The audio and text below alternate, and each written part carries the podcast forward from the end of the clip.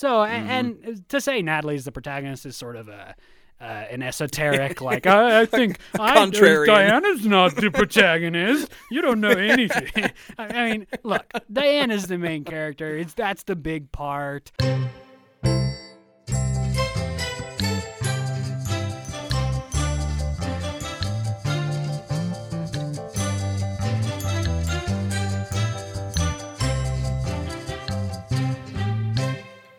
Hello, everyone, and welcome back to No Script, an unscripted conversation about theater's best scripts. I am Jackson Nikolai. And I am Jacob Mann Christensen. And we're back again, and in the final week of our musical month. I, I yeah. can't believe it. It's gone by fast. We've talked about four really awesome musicals. It's been really just a blast. I love musicals, and it, you know, it's fun to just do sort of a concentrated time on musicals. Yeah, I, I, agree. I think what we've definitely learned from doing this month is that we need to bring them in and, and kind of, you know, bring them in as flavor every once in a while a bit more because I've really enjoyed the the way we've been able to talk about, you know, themes and how it, it's it's unique to be able to talk, you know, do dramatic criticism about musical beyond just enjoyment as well. Right, so, because yeah, so much of musical is is is spectacle and feeling. You know, that's just so mm-hmm. much of mm-hmm. what music is.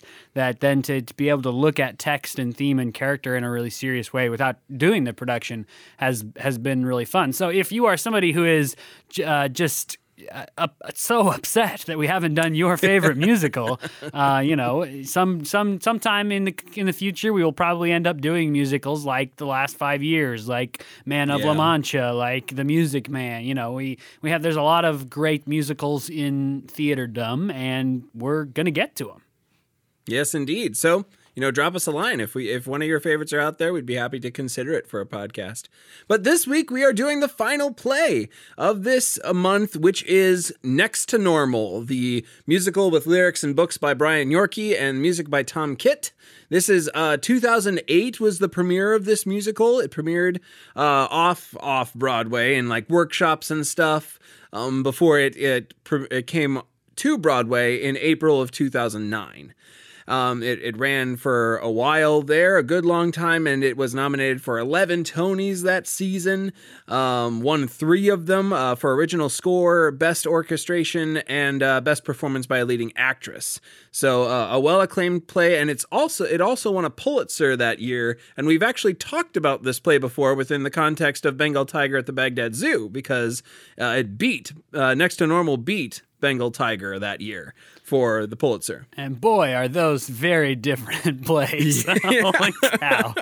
I don't know how I don't know how you'd ever compare them. I mean, to think about the work that the Pulitzer group has to do. If you're a group of playwrights and educators and experts and you read Next to Normal and then you read Bengal Tiger at the Baghdad Zoo, how how do you even go about comparing them? Yeah. or or just, judging which is best. Right. I mean that is what a crazy thing to ask someone to do. Yeah. yes, indeed. Well, we're gonna kind of jump into this one though. We've got it's it's a you know I'm gonna hand over the synopsis to you in a second here, Jacob. But I'm very excited to get to talk about this play. This is a play that I've known for a while. Um, uh, I think we started singing it in college around you know 2011 or whenever that was. Um, and uh, it's just a great musical. It's one that's been banging around in my head for a couple years, so I'm I'm psyched. Yeah, absolutely. If you are a person that is around and involved with theater, this is probably in the canon of songs that you and your comrades sing. Uh, uh that at least was the truth for Jackson and I, as you say when we were in college. You know, this, Les Mis, Hamilton when it came out, uh, Moulin Rouge. There's just a lot of musicals that are eminently singable and singable just for fun. And this is definitely one of them, although not all of the songs are all that fun. Um, but yeah. the, the, the, sort of driving rock beat really is. If I had to just sort of summarize Next to Normal into a sentence, I would probably say that Next to Normal is a rock musical about mental illness. And if you're somebody who's just uh, next to normal fanatic, just absolutely one of your favorite musicals of all time, you probably take issue with like both parts of that. It's maybe not quite a rock musical in some of its musical, and it's about way more than mental illness. Yeah. But if you know, if you were forced to summarize it down, that's probably what it's about. It's about a family of let's say for now it's a family of four and it's about the the mother Diana. She has bipolar disorder. She was diagnosed um, about 16 years before the play starts, so it's been a long time living with this disease, this disorder, a long time of treatment, and a lot of the play is about her treatment for the disorder. She has delusions. She has uh, manic days and depressive days, and it's sort of about her family coming around her in that time to try to maybe see her through uh, I think in their minds to a cure or to, you know, borrowing from the title, back to normal. So that's that's the broad scope of the play. We'll talk about kind of what happens on a, on a more detailed level. I'd like to start, Jackson, by making an observation, which is not one that I maybe thought I would make about this musical. Reading the musical and just listening to the music are really different experiences. Oh, yeah. Yeah. That's not always true of musicals. Like I feel like the band's visit, the the the script just provided more context for the music, but it really felt like the same story. I've been listening to the next to normal music for years, and I read the script years ago. And even since the last time I've read it, when I reread it a couple of times this time, uh, the story, the music just really changed. Mm-hmm. Absolutely. The I, I thought I thought that too. I listened to it long before I ever read it, and you know, got the songs ingrained in my head. And uh, and then reading it, I actually read it fairly recently for the first time, uh, all the way through, uh, along with the track. I listened to it as well, and it complete it completely alters, just just turns it on its head, basically. Here's an in, example. In a um, th- there's a song, sort of first third of the play, "I Miss the Mountains," and what has happened is that Diana has been she's uh, on a medication regime now that is sort of evening her out um, rather than you know as as manic depressive people suffer from these sort of really high mountains and really really low valleys. She's on a medication now which sort of keeps her on flat land all the time, which makes it hard for her to feel anything. And so yeah. the song is partially about how she misses the experience of feeling things in big ways. I miss the mountains. You know, you see the metaphor there. I hate that song. I skip it when I'm listening to the musical. It's just so boring to me. I, it's just not my favorite song in the musical at all. Reading the play, it just blows that song wide open because what happens in the action, which you can't tell from listening, is right. so vital to her story. It's a real turning point. One of the things that I've not liked about the song is it just, if you're just listening to the music, it just feels like she's singing about her feelings which is right. always a boring thing to do in musicals, just sing about how you're feeling. But when you read the script and you see the stage directions, you see that she is making choices about her life. In that mm-hmm. case, what mm-hmm. she chooses to do is pour her medication down the toilet, not stop taking it, and not tell anyone. So that adds a lot of depth of character to the song. Absolutely. The context that just, and it's not like there's pages of dialogue either. These are just like, you know, six lines in a row interjected between the song you know song stanzas. And and it's it's not that much actual text but it has so much bearing on on how you treat the songs going forward. Um everything from absolutely the stage directions is a great and great i mean so many of those stage directions mean the world. At the end of that song she flushes this the the pills down the toilet. That's something i never knew at the end of that was happening. And it completely changes how right. i and, and like the text of the actual music the lyrics which you can hear if you listen to it do have you maybe get a little taste, a little idea of Natalie's journey into becoming an addict. Um, but yeah. nothing like what you get in the script. You really realize how it all happens and the journey on which she goes. You only maybe get one mention of it later on in the actual text of the songs. Well, and Henry, as long as we're right there, Henry is a pretty underdeveloped character without the stage yes. directions. Mm-hmm. um, because he is he does a lot on stage. He just doesn't sing a lot, other than the Hey songs and the the one number where he does the duet with the dad. There's not a lot. You don't you don't you don't, you're not able to pick his voice out of the the soundtrack itself very often. But he does a lot in dialogue and a lot in just what he's doing during the scenes as he's watching this family interact with each yeah, other. Henry is one of my favorite characters. I think if if I could ever if I could pick a character to play, I wouldn't even really be all that interested in playing Gabe or the dad. I'd really love to play Henry. Those Hey songs are beautiful. They're interesting. Yeah. They're characters with competing goals, battling each other in the text of the song. You know, that's what this musical at its best is so great at turning dialogue into music. Interesting dialogue into music. And at its worst, it's not very good at that. And the song lyrics sometimes feel a little vapid at its worst. But in those in those great crystallized moments, the Hey songs being just a great example of that. It's a trio, maybe another fourth if you add Perfect for You at the beginning. Those are just uh, for me the highlights of the musical in terms of snappy, intelligent, interesting, competitive dialogue. The other kind of fun part that it does, along with the dialogue, is it parallels a lot. Um, both both figuratively, there are parallels to uh, each of the storylines happening, but then also literally on stage, two different scenes will be happening, and people will be singing very similar lines in two different scenes to their partners. Um, I'm thinking of a couple scenes. Uh, uh, Henry. Oh, uh, Henry and Dan uh, both sing, sing basically the same lines to Diane or to Natalie and Diana, respectively. Um, and that uh, I'm trying to think of which song that is. Yeah, that's Um, the, I'm the the song about promise, a promise a boy makes forever. Yeah. Um, it's in response to this is very late in the musical, and we probably won't reveal the plot point quite yet. We'll talk about it, I'm sure, later on. But essentially, Dan has uh, pretty seriously betrayed Diana in his caretaking of her, and so she is singing a song about why, you know, why shouldn't I just leave? And Natalie, at the same time, is going through not quite a betrayal, but a different struggle with Henry, and so she's also saying, why shouldn't I just end this relationship and leave? They're both, you know, kind of bordering on suicide as a leave this world as well. So they sing that song, and in response, Dan and Henry sing a song about. It's sort of about. I mean, for for want of being sexist, it's sort of about Yeah. like a man's responsibility in a relationship. And it, you know, Dan is an older, middle aged guy, so he has some different sensibilities than maybe a, a younger generation would have. So it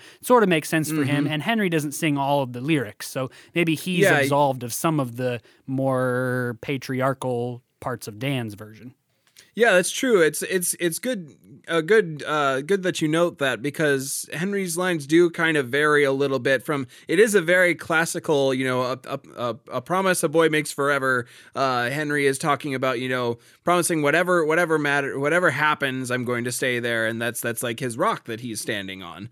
Um, and and but but but you're right. Henry is is a little different than than Dan in that moment, and I, I like that. I like that we're able to see them both uh, running alongside each other, both kind of saying very similar things, but uh, allowing the two characters to be distinct, even in those moments of of of parallel parallelism.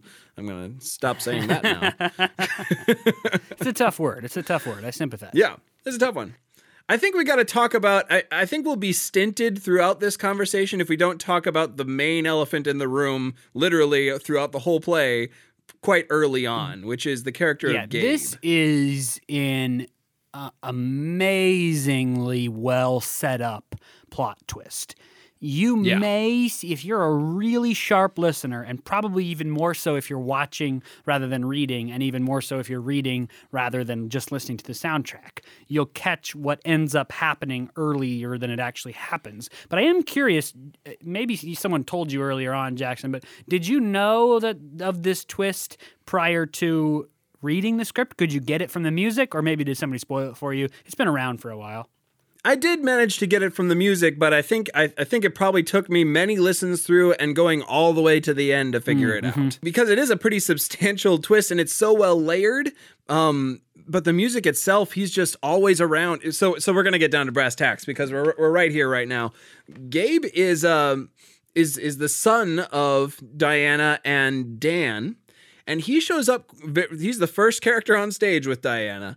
And uh, they have a conversation with each other and he he heads out of the room and he kind of has this this flow where he's around, but Diana's the only one who ever talks but to him not directly. in a noticeable way and that's what's so genius about it is that the, Yeah. the the script really just sort of avoids you having to think about that problem until it arrives and then you look back and Right. go oh that is true they never talked but the script doesn't make it so obvious that they never that Dan and Gabe or Natalie and Gabe never interact. It is only Diana Mm-hmm. and Gabe, but Gabe is in the family scenes.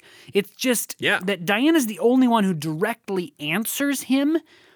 But gosh, it's just the the writing of it makes it so that Diana could be answering anybody. So it never feels like she's talking to the air until after the plot twist is revealed. And the plot twist is, I just gave it away, but let's say it clearly.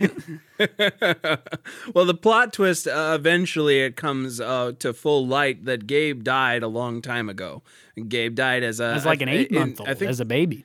Eight month old. Yeah, yeah. There's there's a little. The music and the script are different, or at least my script is eight or eighteen month. But he died very young, um, and uh, is kind of the inciting incident for a lot of uh, uh, Diana's and and other people's kind of mental um, uh, delusion and uh, and uh, struggles. Right. And so Um, the scene where it's revealed is just lovely. So all throughout, Mm-hmm. if if you just give yourself over and if you haven't just managed to catch it already, all throughout you've just believed that Gabe is the son. He's brother with Natalie. They're all just part of this Yep. family. So then there's this big dinner scene, and it's it's just after the scene where Diana has poured her medication away.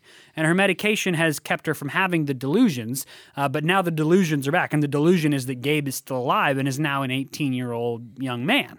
And so they have a big Yep. family dinner, and they've the scripts and the music so well sets up that Dan, the, the dad married to Diana, is so excited and happy about how normal things are. The medication is working, life is feels so much more smooth. He's not always taking Diana to the doctor. He's not always worrying. Family life is sort of finally picking up. He invites Henry, Natalie's boyfriend, to come in. It feels like a normal event. I got to meet the boyfriend, and they're all just talking and chatting, and it's just it's so happy the the stakes are so high for Dan. Like life is so good, and then Diana walks in with the birthday cake.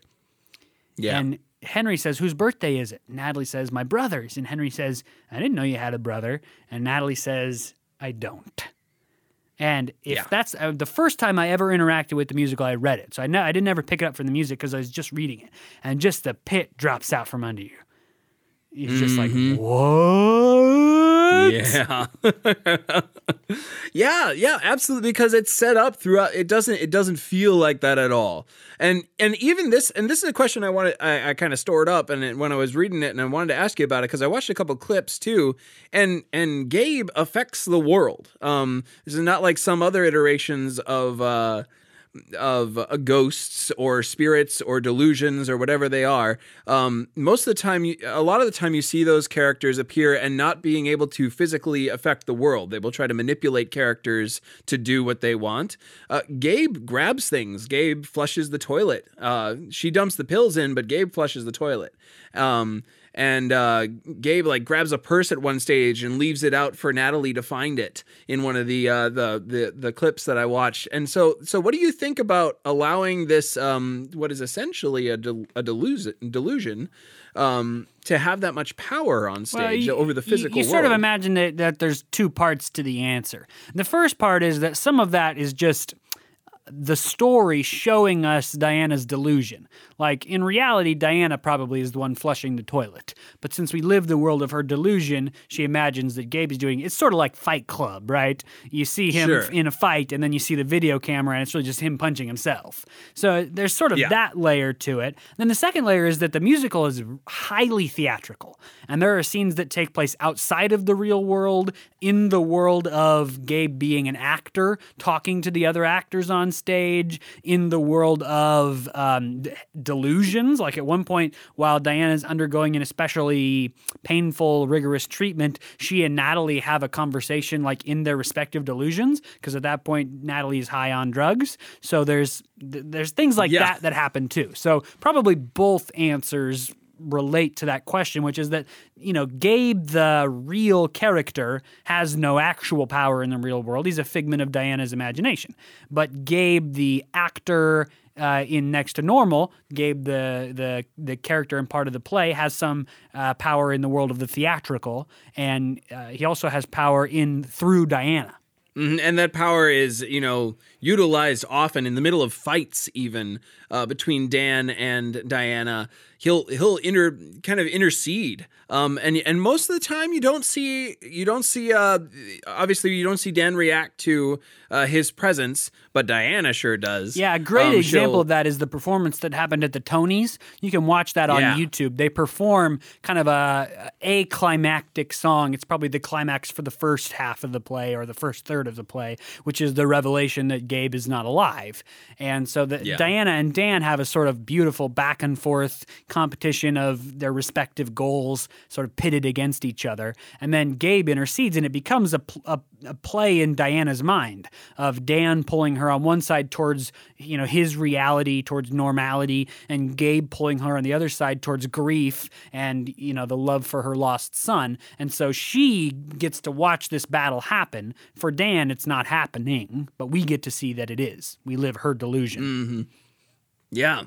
A good chunk of the play is that is that that struggle, right? The the kind of the, the polar struggle between those things and which way Diana is going to flip. A, a- a lot of it has, you know, there's a, there's a if you want to play with a lot of great arguments um in musical musical form or otherwise, um it's really great for that. Like really well balanced. You're not sure who you're siding with and you just kind of watch them go. Um and that kind of brings me to like we, we've kind of danced around this a little bit. I, I want to kind of drill in on Dan and Diana's dynamic a bit because it is, um, I think it's kind of a spiral of good intentions and hurt and history all working together to make this uh, mess, and and this kind of um, this this situation that winds up coming about because Dan is kind of a caretaker for her in some ways. Um, you get the sense even early on. The first scene ends with her. She's making lunches for everyone. The first uh, musical number. Diana is cranking out sandwiches, and she just keeps going and going and going and making more and more. She she doesn't stop. And uh, eventually, Dan steps in, stops her, and then she goes into her psychopharmacologist. And again. notably, he has to take her in. Uh, he he Yeah. in, in that in the dialogue that happens between the verses of this song. This is something you wouldn't you'd only get from reading or seeing the play. You don't get from listening to it. Um, in the dialogue, it's revealed that he has to go to work for some presentation, doesn't have time to do the shopping, so he definitely doesn't have time to take her to the doctor. But he ends up Right. needing to do it because she has some sort of episode. Um, I, whether it's manic or depressive, I'm not entirely sure. Um, but that's sort of her life is a series of unexpected catastrophes, and it's Dan's life too. Which is at one point he even says that you know a lot of his life is spent at work waiting for the phone to ring, waiting for the bad thing to happen. and a lot of I feel like a lot of the journey that we go on as the audience watching Dan is wondering whether he is hmm, it's, it's wondering about you know what his intentions versus what comes about by what by his actions are because I think his intentions are to be this you know uh, kind of kind of you've already said it this kind of caring classical you know older school male version of the marriage and be the caretaker and the person who protects and and um, mm, he, he has a song about uh, what what his role in is the house and in the house and to keep it together Right, it's that first musical number, his solo verse. All the characters sing sort of a solo verse about their goals, their life, who they are. And his solo verse, the first line is like, you know, it's up to you to hold your house together. And that Yeah. that of course is mm-hmm. that sort of classic, you know, man is the backbone of the house sort of outlook. And on the one mm-hmm. hand, it probably does come from him being an older middle aged man, having grown up in that. On the other hand, even if the roles were reversed and he was the one in, living in psychotic breaks and Diana was the more healthy one, she would be the one holding the house together. So it, it part of it is just also that he's the, he's the he's the healthy adult. the one presenting is healthy right. at least Yes. Yeah. Uh, I, I think I think what it becomes is the the Tony scene. We brought that up and look it up on YouTube. We may even include it in the in the podcast description down below. But uh, look it up because what what struck me in that performance of it, which I didn't get from listening to the music and I didn't get from reading it, is how um whew, overbearing or maybe oppressive in control he is on stage. Um, he's like very put together. The, the the way the actor was playing him, and I think that's a that would be a big decision for the actor to play is how um how uh intent he is um, in these things because if you can play him pretty collected, right, and that can come off as maybe a little bit more manipulative than just caring. Well, I think and I think the, that's the, the question of of the actor playing Dan is how noble is his goal? Because Yeah. Dan's goal, I, I doubt that I'm saying anything controversial. Dan's goal is for things to be back to normal again. It's going to be good at at whatever cost. Yeah, And that that's Mhm. either a, a noble goal or not. For people who Right. live in a world where their loved ones have mental illness, the thought of just getting back to normal, just to have a life that seems like it's everybody else's life, is a fairly attractive one. But that may not be a very noble goal, uh, especially when it, especially like what I said, when it comes at all costs. Right. And it does come at a pretty high cost in this musical. We- First of all, we go through a lot of stages in this musical. We cover a lot of time. We cover months of time in this musical. Um, weeks go by in the course of you know one one number. Um, at the end of Act One, it is decided that she that Diana will go through ECT treatment. Right, because the, the first act is really built around sort of a three part structure, and it's three parts of her treatment. At the beginning of the play, she's on a medication treatment, and it ha- that ends in the climax we've talked about, I Miss the Mountains, where she pulls the medication, because all that does for her is turn her into sort of a zombie without any real emotions. And she actually becomes sort of manipulative because she doesn't have any emotions, using things like sex and um, affection as a way to sort of be left alone by the family. Um, Yeah. or to get what she wants out of them, and and you see that that's sort of the result of her being medicated to the point where she doesn't actually feel the things that are connected to that. So that's sort of the first act. The second act, she's done with medication. She doesn't want to go back, so she just goes to talk therapy. And there's she goes to a new doctor at that point, and there's some scenes with talk therapy and hypnosis, but ultimately those scenes end in a suicide attempt. And so this third act of the first, the third act of the first act is about the decision of whether she's going to have shock therapy. Um, you know, whatever the po- new politically correct term is. It probably has even changed since the script came out of what Yeah. you know the the technical term is for electric shock therapy. ECT is what they call it in the musical. And that winds up coming at a significant cost, both to her and to the family. She loses a large chunk of her memory. And that's a lot of the second act of the play is can we get can we get her memories back? And what happens if slash when we do? Or see that that the, the question of getting her memory back is one of the places where Dan seems the most manipulative and where his his intentions become the most in question. Because it's not just Yeah. can we get her memory back? He wants to get her memory back better than it was. And not like she has better memory but that she has better memories. So Mm-hmm. he in reteaching her her life lies and uh, deliberately omits things. You know, he tells her about this beautiful wedding ceremony that they had, and Natalie says, you know, it was raining, it was Portland, and you eloped. I mean, Yeah, Portland. it's a, it's some of them. Some of the scenes are funny, but that content has some sort of questionable elements, and he deliberately Absolutely. Omits some to- hard things as well. Mhm. He's trying to like recraft her brain and like, yeah, a, a very manipulatively restructure their history. I think he even says that at one point. This is a chance to kind of restart. Mm-hmm. We're going to And- get us and, back uh, to better than before. That's his goal. Because Yeah. in the first act, it just seems a lot like a lot of his goals just to to live a relatively normal, unstressful life to the best of his ability, have his family life Mm-hmm. not be the source of most of his stress. Then in the second act, it sort of advances, and perhaps the suicide attempt. He does have a, a, a really beautiful song after she commits. She attempts, sorry, not commits. She attempts to commit suicide, um, and the song is about you know how how could she leave me after everything i'm going to be left alone in all of this natalie's going to go to college she's trying to kill herself i'm going to end up alone after all these years of commitment to building a family and a home and caretaking. And so you, you I, I sort of imagine if I were playing Dan, her attempt to commit suicide would be the turning point where I would say, now it's really no holds barred. Now it's Right. now we now we're doing whatever we can to get back. And he decides that he doesn't just want to get back to good, but get back to better than before. Hmm.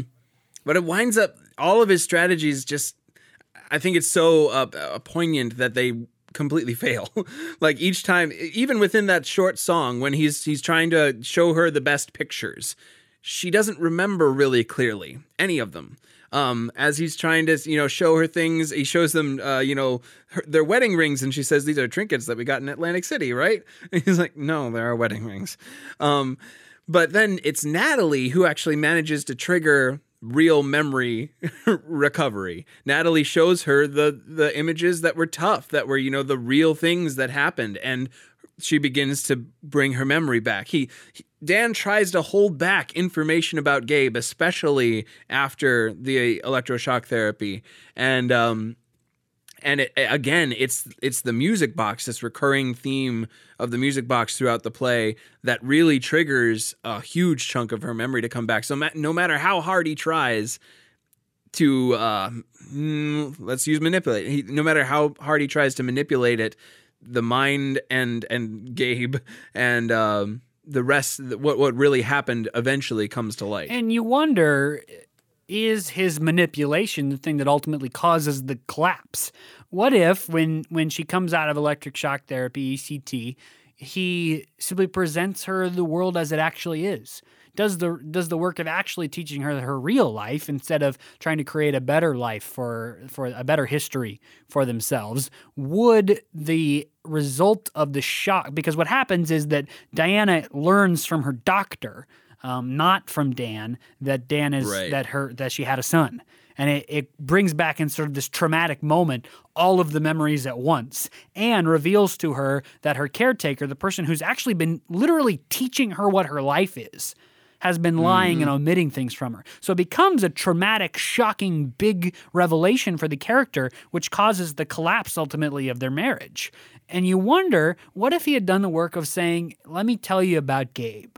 Bef- before all of this? W- is, are his manipulations what caused the collapse?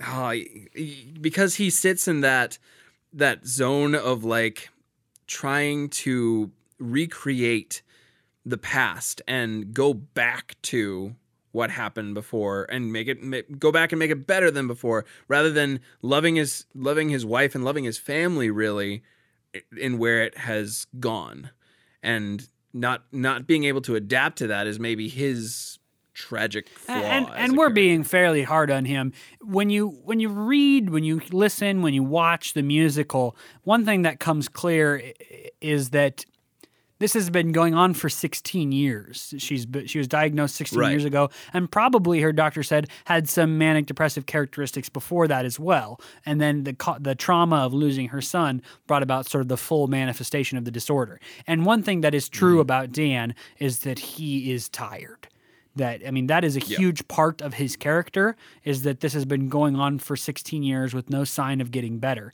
and he's become exhausted. And so you, you probably mm-hmm. imagine that if we looked at the 16 year course of that part of his life, his his intentions, his motives, his tactics probably started off a lot better than they seem to us now. But that's Sure. after Yeah, I- exhaustion and battle for 16 years.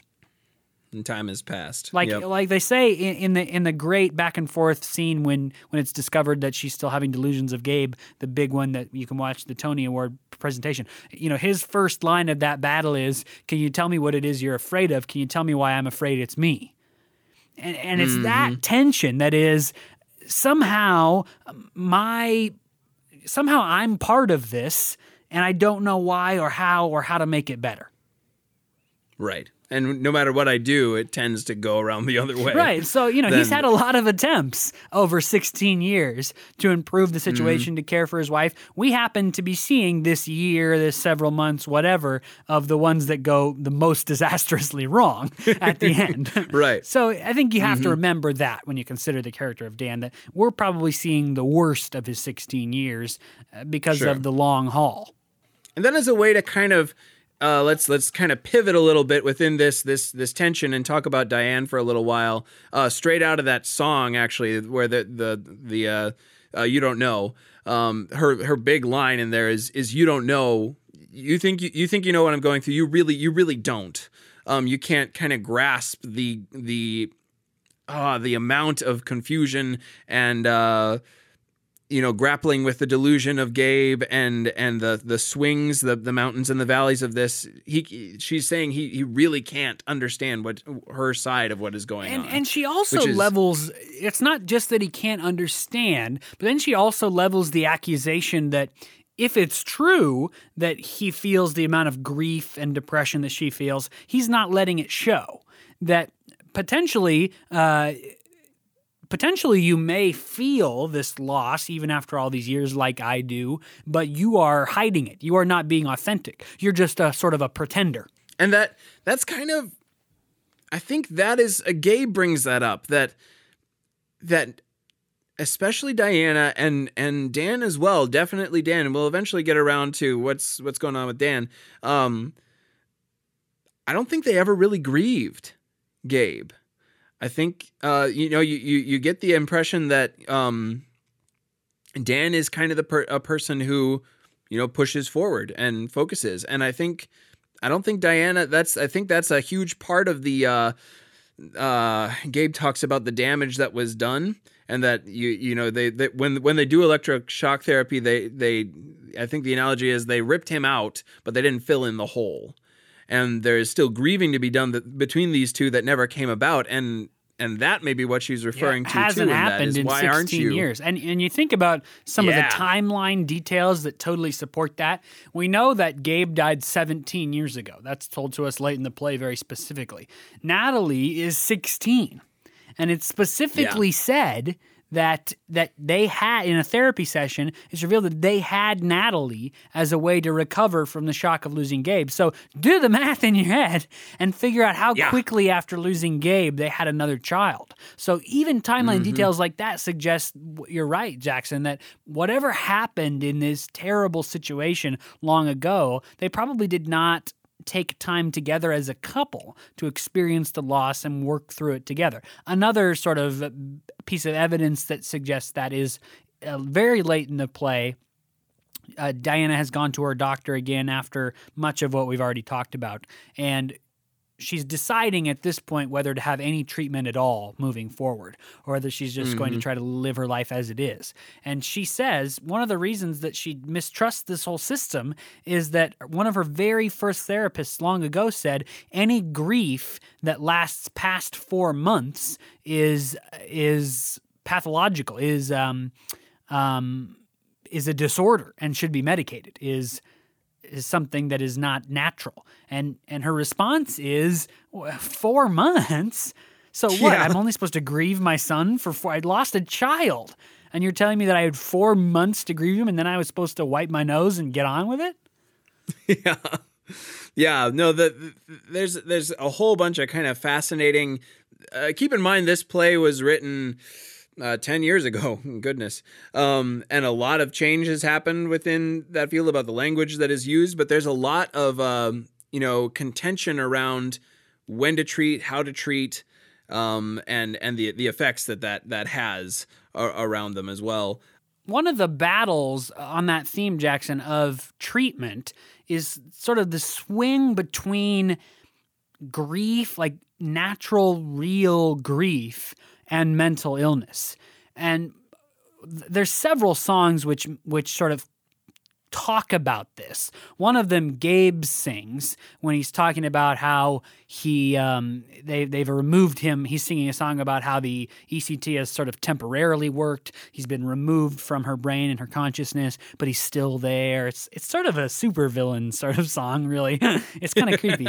Um, and he he has a line in there that's something about you know, uh, if you sear the, you can treat some what things go on in the brain, but if you sear the soul, you leave a scar that treatment can't touch. And then later on, Diana sort of echoes that too when she says she has a whole song about how all this medication she received, and what if they they've just been treating the wrong thing? I think the line is actually, "What if the break, the burn, the whatever was never in my brain or in my blood, but in my soul?"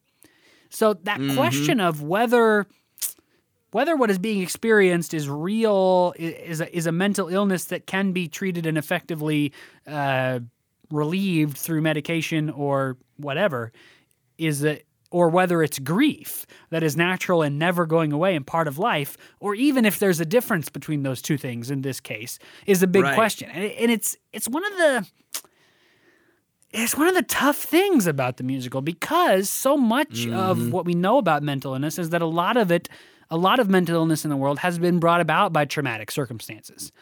And so you know what what is mental illness in relationship to grief how can treatment like medication or talk therapy or uh, ect in this musical really combat true grief or just the experiences of life and the way people carry grief as well has so much to do with that because we find out by the end of the play that you know Dan, we're gonna spoil everything, so you know, turn it off if you really don't want spoilers. Dan can see Gabe. Um, it's it's one we, of the it's one of my favorite scenes of any musical ever. Yeah. Um, ultimately, Next to Normal is not probably in my top twenty musicals.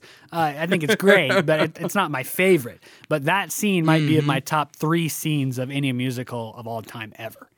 This is the yeah, very the whole, end of the play, and the whole play, Dan has out and out ignored Gabe. And I think I think as a production team, you'd have to in order for this scene to be real. Uh, to make the impact you want it to make, you can't give away that it's going to happen at all. It's sort of, um, you know, when you have things like plot twists like this, a lot of the common wisdom is that you need to sort of give the clues leading up. And there probably are mm-hmm. some, but for this plot twist specifically to have the impact you want it to have, you really can't give give it away to the audience at all. And so it's it's the end of the play. Diana has decided to leave um, him and Natalie sort of to go out on her own. Her she's decided she's not going to have medica- medication right now. She's not going to do any more ECT. She wants to work through things on her own, partially because of Dan's betrayal. That it's revealed mm-hmm. that he might not be a very noble caretaker of her ultimately at this point in their lives. And she also, I think, realizes that she might be causing more harm to the family than she can than she chooses to live with. So it, it might be mm-hmm. best for the family right now if she takes some time to try to work through things on her own. Whatever the reasons, she decides to leave. So Dan is left alone. And he sings a, a, a, refrain, an earlier refrain about how, you know, he's the one who took care of her all this time. I'm the one who knows you. And then Gabe appears to him. And he, he yeah. ignores him successfully for a few lines before he fi- before mm-hmm. Gabe finally says, you know, I'm I'm staying, I'm still here. And he finally goes, "Can't you just leave me alone?" And yeah. just the oh, uh. I mean, it's, it's yeah, it's, it's, like a stab in the side. Hmm. The whole yeah, that it absolutely is in so many ways. Both as the viewer that you've been lied to this whole time, but also knowing knowing that he could see especially within this theatrical extra theatrical world that he was able to see him and you know possibly hear him through all of that um, through the whole play. And there are scenes where they are yelling at diana between them. Um, dan and and gabe are are uh, you know arguing to diana about each other and they they aren't acknowledge or dan is not acknowledging gabe. So that element of in the face of that, he kept going as if Gabe wasn't there, that he couldn't understand the the argument that he couldn't understand. And like in the real world, you know, if they were both having this intense of a delusion, you know, he wouldn't be seeing Diana's illusion delusion. Right. But we don't live in the real world. We live in the theatrical world. And you imagine mm-hmm. that in mm-hmm. the theatrical world, the delusions are sort of one and the same because he right. even says, you know, at the end there, why didn't you go with her? Why didn't you leave with Diana? So his, yeah. his association of is Gabe sort of as part of Diana's world. So that means through mm-hmm. this life of this delusion living in his house, he has ignored it. You know, that's it's it's mm-hmm. sort of a mm-hmm. glimpse into a different way to cope with grief, a, a different, yeah, ultimately equally unsuccessful way to cope with grief, right. which is just ignoring it. Right. And and yeah, keep calm and carry on. Um but but ultimately that is Gabe is the seed for both of them that that needs to be acknowledged, not necessarily rooted out, acknowledged and dealt with. And and we we go on for a final number after this into seeing that Dan probably does uh, end up getting some form of right. treatment Yeah, and it. in the next song, he, he he goes to in the final song, really, he goes to that doctor. And he's trying to find some information on his wife. He says, You know, I know that you can't tell me if she's going treatment. There's legal issues with that. All I want to know is if she's okay. And the doctor says, Right. "Yes, I you know I can't tell you anything. I can't even tell you if she's being treated. But what I can say is she, you know, I think she, I think she's probably working through things on her own, and whatever." But then he asks this question, which is, "Dan, do you need me? Can I help you find someone to talk to?" and he uh, does he say anything or is it He just says uh, yes. he says says- yes. Okay, he- I know, couldn't he remember if he like shook his head or not. Sort of a I don't know a, a kind of a classic theater line. No, no, no. Okay, yes. Yeah. yep. yeah, and you see that the, the the kind of the stage directions for the final number at least have him leaving with a prescription for things, and you get the get the idea that he's going to be dealing with that as well. Um, the whole family really then too is carrying this grief because Natalie, who we've barely talked about at all, as we've mentioned, kind of came into life as this perceives she perceives herself as a replacement for someone who is no longer there and and to never and never have seen that person but still feel that weight ends up messing with her quite a bit in this Right. play. She sings a song, and it's not my favorite song in the musical, but I think it is an important insight into her character. The song is Superboy and the Invisible Girl. And the song is Yeah. about how she perceives that her mother, especially, has imagined Gabe to be this perfect son, and he's not even real. Whereas she's this invisible child she doesn't even isn't paid attention to. In a therapy session, Diana reveals that in the hospital she couldn't even hold Natalie because Yeah. of this sort of mm-hmm. grief and delusion and, and pain of losing her her prior son. So, and we get glimpses into what their life has been like all along, and and the life has really been that Natalie has been ignored by Diana, uh, or or hurt in lots of different ways. And Diana's contention in response to all this accusation is, "Uh, you know, I've really done the best that I can. At One point she thinks, you know, I, I've loved you the best that I can, given all of what I'm going through. There, I couldn't have really been better. Well, and Natalie uh, tries so hard uh, before the events of this play to get her to love her more. Um, you know, she she's trying to get into a, a Ivy League school by way of playing music so well.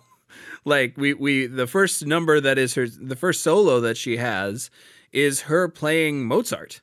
Um, and she's she's practicing for recitals, and she, a lot a huge moment of betrayal is when her mom doesn't come to her recitals, and uh, you know we know that she's on a swim team, and she is you know throwing herself into that as well for to, to try to try to get try to get her mom especially to acknowledge her. Well, the claim And- is in, in that Mozart song she sings, the claim is that she's doing all of this so that she can leave, so she can get into the Yeah. school she wants to go, leave her family, and never look back because her life has been fairly hard.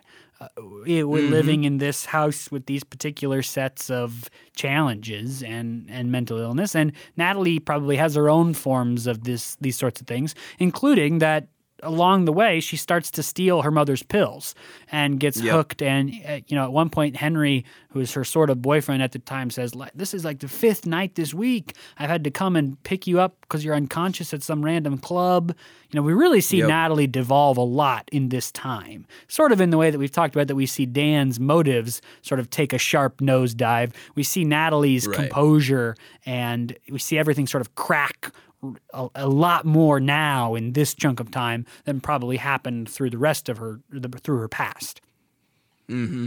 and yet she does end up as one of the more uh hopeful you know light at the end literally her last song is about bringing light into uh, the house because uh, Diane is left. Uh, Dan and Gabe have this scene, and she comes home, and Dan's home, and all the lights are off.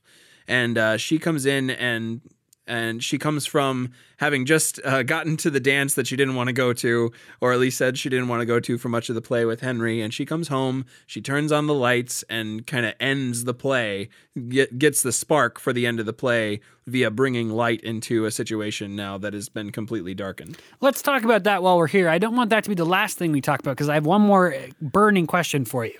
But while we're here, Yeah. let's talk about this last song. Uh, before we uh, before we actually started recording, Jackson and I were discussing this, and uh, Jackson told me that in the way that he had been listening to the musical a, a while ago, his copy of it had not had the last song.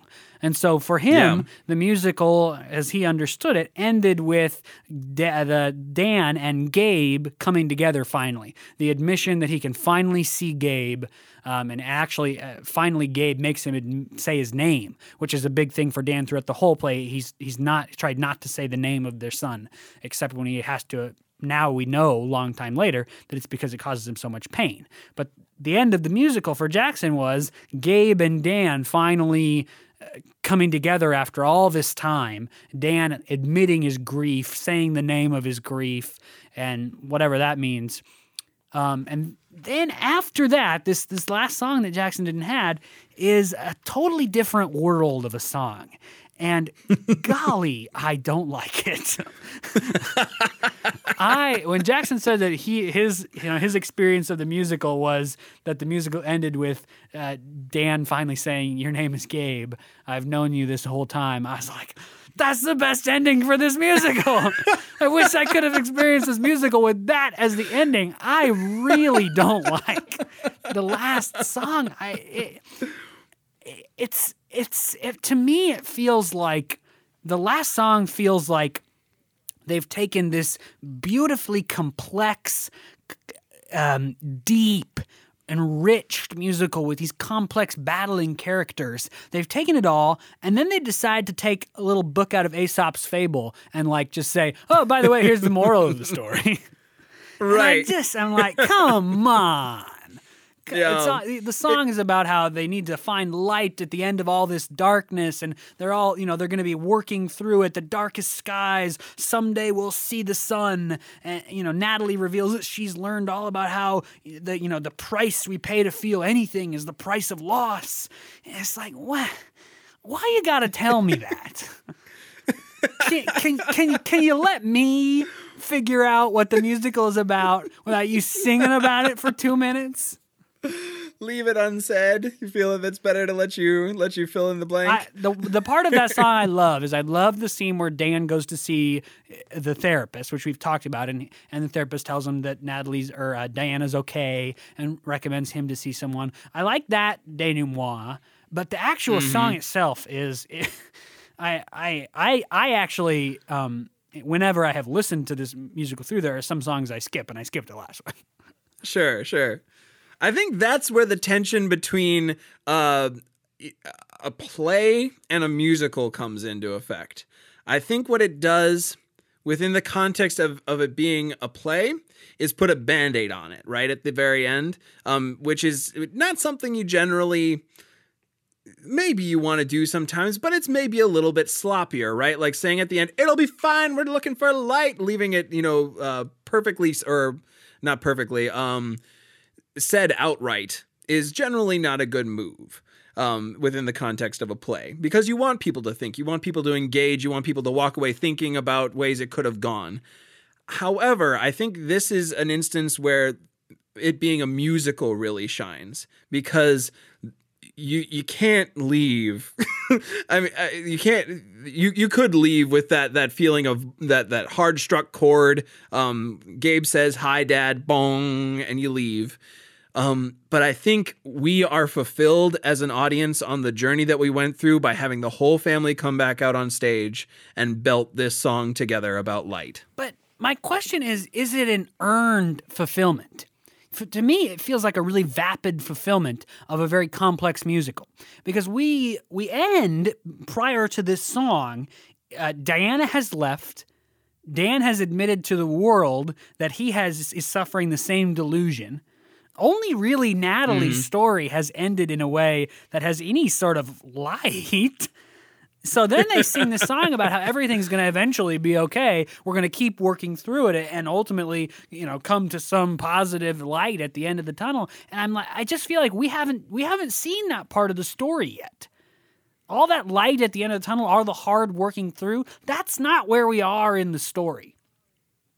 You know, mm-hmm. uh, one time when I was in college, I wrote a 10 minute play for a festival, and a group of us put it on, and I had the professors watch it and give some feedback before we went to festival. And this play was sort of a similar story to Next to Normal, actually, about grief and mental illness and brokenness. And at the end of the play, I had taken some work, I had interviewed, this is a true story that I wrote. I interviewed the, the guy who lived it, and he gave me some really beautiful discussions about where he was in his life now, many years later. And I ended my play with some some straight quotes from him about how his, about how he's working through it and seeing the sort of the beauty. It was a Christian play, seeing the beauty of God's restoration in the in the midst of all of this hardship. And the response that I got from the professors was that, that they weren't sure that I had earned that. That the play ended in, mm. in a hard place, a complicated, real, tense, hard place. And then I felt the need to put this like, but it's going to be a, oh, all okay in the end thing on it. And that's exactly how I felt about this musical. The musical ends in a beautiful, mm. tough, real place where some characters have gone through some real journeys. Diana's journey is realizing that she needs to leave to be able to fly. That that that healing is not maybe going to happen in the context of this relationship. Dan, eh, if you end it before light, his journey is finally admitting that he is experiencing the same grief so that he can maybe work through it. Natalie's journey is her and Henry saying, in the midst of all this craziness, at least we can love each other the way you should be loved. That is a beautiful, real, wonderful ending. And then they got to say, hey, it's going to be okay. By the way, it's just not earned, I don't think. Yeah, I definitely hear what you're saying, and I think I ultimately agree with you as a way of being interesting and opposing you for one more beat. Do it, please. I think. I think the other the, the other thing to note in a, if you zoom out all the way to meta, you have an opening number about pushing through, trying, and and it's they talk about raining and it's dark and gloomy, and they just their heads are down. They're not looking towards the end of the tunnel. They're just looking down and they're keeping going.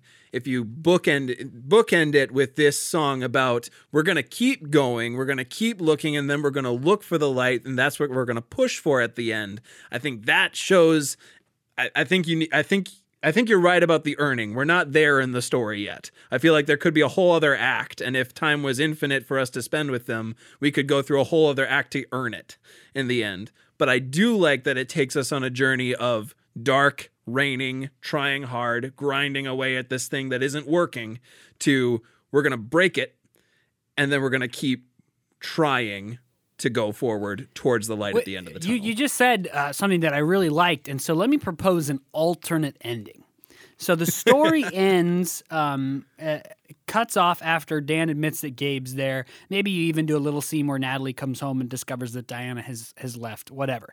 Then do a a re a reprise of Just Another Day where the characters sort of sit. It might be a little cheesy because Just Another Day is sort of a cheesy song, but reprise that music and then let the characters sing about the specific ways in which they're going to keep moving forward. Let Diana sing mm-hmm. a song about the what she's continuing to do in treatment. Then you can play out that scene where Dan goes to the to the therapist. Then you can play out a little bit more of Natalie and Henry's story after the dance. Let let's see. I think what bothers me about the last song is its total lack of specificity. It's just yeah. a song about how things will be okay in the end without giving us any inclination of, of how the story moves forward towards that ending. I mm. love an a, opportunity to hear the characters tell us what are they moving forward through into the light. And it's a new song. I think you're hitting on something yeah. really important there too. Is it's it's a new melody line. Um, we're, we're not familiar with this. It doesn't carry over much from the other songs. And I love the idea of putting just another day at the end as or well. Or put let there be light or let whatever it's called Let the- we need some light whatever it is put Yeah. that earlier in the show because i think you Right. just nailed potentially and i had never thought of this but you maybe have just nailed my ultimate objection to it which is that it's a brand new theme and new idea that somehow things will be okay anyway the rest of the musical does not really carry much of that theme that things will be okay in the end there's light at the end of right. the dark storm there, there's not much of that in the rest of the musical until that Yeah. Mm-hmm. song so maybe you know working uh, so that that theme is more interwoven in the story or finding a way to echo the already existing theme of things aren't okay but we're living another day And we were just, I, I absolutely agree with that because we were just told, like, not but 10 pages ago that next to normal is what we're shooting yes for. Mhm. Like, we're not going towards perfect. We're not going towards, you know, a great thing at the end. We're going for somewhere adjacent to just maybe sort of normal. Right. This is one of Um, the great uh, examples of weaving in the title into the dialogue. It maybe falls on the cheesy side of great, but I think works pretty well. Diana has got this beautiful song for Natalie where she says, you know, look, I've really screwed this up through my life of being your mother and taking care of you. And we tried to give you this normal life and we really failed. And Natalie says, look, I know that we can never have a normal life given everything that everyone has gone through, but something next to normal could we aim for that instead? Yeah. All right, so final question, last topic of discussion. It, it may go on longer than we want, depending on how much we disagree. Uh, who is the protagonist of this story? Who is, if, if you had to pick one character, whose story is it? Whose is it? I mean, it's a, it's really a story about a family, yada yada yada. But who within that family, who carry? I mean, who's the protagonist? Yeah. Yeah.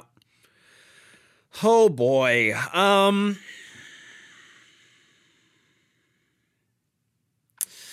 I'm to go with the obvious. I'm to argue for Diana. Um I think that she goes on the uh, the greatest journey amongst them because she goes from a place of you know at the start of the play she is uh, going through uh, kind of grappling with with her demons, whatever they may be. She is uh, trying to do life uh, either lightly medicated or on her own, and that doesn't work. So then she goes through treatment and treatment and treatment and treatment. We go through a whole past. She loses her entire past. She grows again into a knowledge of a good chunk of her past, and with that new uh, perspective, she decides that this isn't working, and she has to go off on on her own path for a while for the betterment of herself and the rest of the family as well. So I think I would say Diana. I think that that is that that that's right in a lot of ways. Uh, her story certainly is maybe the backbone of this the larger story of the play. It's because all the characters sort of revolve around her, and it makes her a really strong argument for the protagonist. It's- and it definitely makes her the main character. Uh, There might be a Yeah. difference between those two, um, but she's definitely the main character. Um, she to me potentially feels like the protagonist of a longer story. I'm not sure that her story ends with it- it's certainly there's a journey, but it may not be a journey towards something. You feel like if there's a next to normal part 2 and we get we see where that journey concludes for her that that um, she might be like the structural protagonist of that story. I also Sure. am not sure that I think I think Dan is probably the same. I have often argued that I think Natalie might be the proper protagonist of this story. Her journey certainly begins, follows some changes. We watch her do something, and then comes to some conclusion in her life. Um, her, you know, she starts in a place that her story feels like, at least for the purpose of the play, we we've come to the resolution of that story. Now her life will go on, and she'll have other conflicts, but the conflict of the play for her feels like it's done at the end of the play. Another maybe maybe a lamer argument, but uh, one that I like to make, it, mostly because it makes me sound smart, is that um, in in musicals, the second, you know, in, in, musical theory, the second song of a musical is often called the "I Want" song, and that's because for a long mm. time musicals were all structured almost the same way: a big world song, and then the protagonist sings the song about what they want. Second. Um, musicals existed that way for a long time. They don't do that as much anymore. But the second song of the play is Natalie's. It's her playing a piano, singing everything else. And the song is sort of an, an I want song in negative. Um, it's about this yeah. crappy, the things in her life that she's pushing against and how she wants to achieve more, right? It's a song about how her family. Eh, she feels left out of and broken out of, and she wants that to be whole again. Um, and so if if if that's the I want song, then the I want for her is for her she wants to participate more fully in her family and be more accepted and more fully loved by those parts of her life that is broken. And by the end of the play, that probably does come true for her. Mhm. Yes, I, I I like that a lot actually because she does she goes through a struggle, right? You you the a big dramatic question within her storyline is will this consume her? Will she succumb to her family circumstances and also the availability of her mother's drugs that are around and her, you know, burgeoning addiction to them? And, and uh, uh, finding like a real earnest love in Henry, um, different mm-hmm. from this sort of complicated love that her parents have for her. And and I think ultimately, at least by the end, surely there is more conflict down the road, just as you said. But I think I think her story, that that path of her coming to she made it through, and she's got somewhere to yeah, go she, now. I mean, uh, all, all the characters are protagonists of their own story. This musical is a yeah. really good example of many stories following a journey, um, and you watch them all. But hers is one of the few that feels like if you imagine in your head like what a plot line looks like. Um, at least a masculine plot line that has a climax and then a denouement ends in a resolution. Hers might be the only one that actually does that in this musical. Both Dan mm-hmm. and Diana's plot lines seem to extend further out. Yep. Um, into some other part of their life, into treatment, into resolution, into resolution in uh, maybe death, maybe uh, maybe mm-hmm. one of them or both of them find some relief or cure from their grief and illness. Yep. But that doesn't happen in this story. So, mm-hmm. and, and, to say Natalie is the protagonist is sort of a uh, an esoteric, like I, I think I, Diana's not the protagonist. You don't know anything. I mean, look, Diana's the main character. It's that's the big part. That's the one yeah, everyone yeah. knows. She's probably, I mean, she's definitely the main character. I'm just saying, mm-hmm. in this play, at least Natalie's story ends. right, right. so I'm gonna I'm gonna prolong us a little bit more then and and see if we can hang out here for a second and ask you how uncomfortable are you then saying Gabe is the antagonist? I'm not uncomfortable at all. Gabe is definitely okay. the antagonist. uh, he's like a supervillain. I mean, absolutely. I've said that already, and like, it's such a weird part because part of it is pretending to be this sort of idyllic son that she imagines that his him at 18 is this sort of perfect son and and not perfect like always doing the right thing but perfect like the most 18 year old boy an 18 year old boy could ever be. Which means sort of contrary at times not doing what his parents want but also obviously athletic and gorgeous and brilliant and all these things. So that there's that part of his life but he also the character also exists as a as a cognizant delusion he knows he's a yeah. delusion. So he also lives in this world of, of, at times, trying to convince Diana to kill herself. Yeah, and he he kind of he plays as a a trickster. I like the contrarian as it. Uh, I think there there's. I think the, the the the lack of my ability to say it outright um, has to do with um, the way he interacts, uh, as if it causes him pain um, occasionally. I think uh, the betrayal uh, still registers for this uh, cognizant delusion, um, and uh, and that comes through in some of the songs, at least in the way that it's played. But I think ultimately his path is the way is the path to harm and pain. Right, and and, and I think and let me say that he's like he's an ant. I mean, an antagonist is just the the thing or the person or the whatever that opposes the protagonist's goal. So just, I mean, it Right. depends on the specific protagonist. Uh, uh, Gabe is probably not Natalie's protagonist or antagonist. Natalie's antagonist is probably her mother. And Yeah. uh, Diana, actually, Diana's antagonist might not be Gabe. It might really be Dan or Dan and Gabe.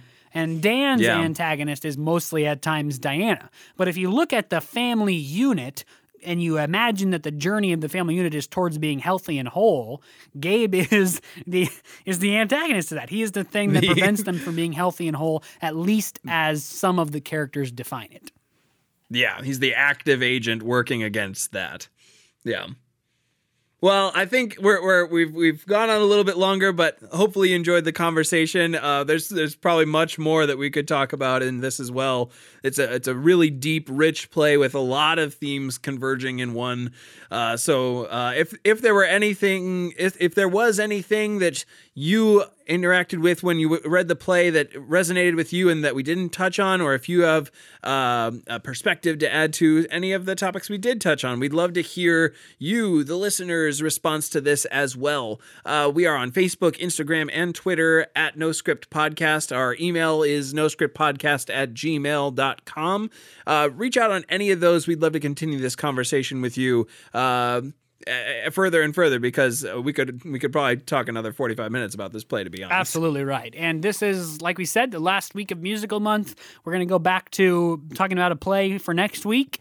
That you know, we'll do musicals more in the future. So if you have some thoughts, some realizations, some comments on you know, on musical month, on our discussions about musicals, if you think maybe we should spend a little more time talking about the actual music or things like that, let us know. We're, we're interested to hear. We have felt really good about the discussions we've had, and they've been a lot of fun. So we will continue to look for more musicals to do. You can find those episodes and all the rest of our episodes on Spotify, Podbean, Apple Podcasts, Google Play.